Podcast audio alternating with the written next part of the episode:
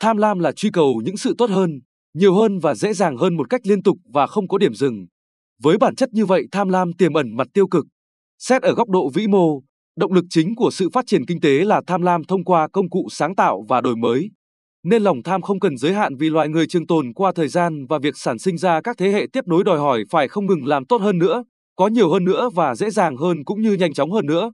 Ở đây, loài người dùng sự vô tận thời gian để cân bằng sự không điểm dừng của lòng tham. Xét đến góc độ cá nhân, với đời sống hữu hạn thì rõ ràng chúng ta phải có một điểm dừng. Với đời sống 80 năm, kiếm tiền từ năm 20 tuổi và nghỉ hưu vào năm 60 tuổi, chúng ta có 40 năm tích lũy tài sản. Và việc đặt ra con số mục tiêu hợp lý cho 40 năm này là quyết định sáng suốt.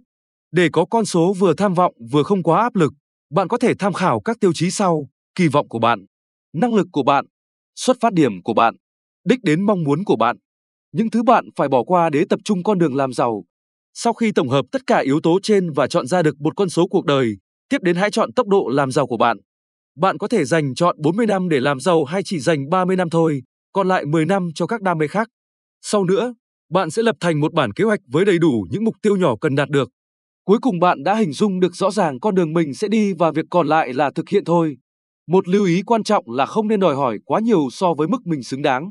Nếu bạn không thể làm tốt hơn thì bạn không thể có nhiều hơn. Khi tham lam bạn phải dựa trên nền tảng nội lực bản thân chứ không phải chiêu trò tranh đoạt lợi ích với người khác. Bởi những chiêu trước hạ bệ người khác chỉ có thể nâng bạn lên một chút, hoàn toàn không thể làm điểm tựa đưa bạn lên cao. Nên hãy không ngừng nâng cao năng lực bởi vì đó là cách duy nhất giúp bạn đạt mục tiêu cuộc đời một cách lâu bền. Chúng ta ai cũng cần tham lam để có động lực mà hoàn thiện bản thân và cống hiến cho gia đình, xã hội. Hãy tham lam một cách có căn cứ và dựa vào nội lực lẫn thực tế. Đừng tỏ ra tham lam một cách vô độ khi chỉ có điểm tựa duy nhất là niềm tin. Điều đó chỉ khiến bạn trở thành dã tràng xe cát mà thôi.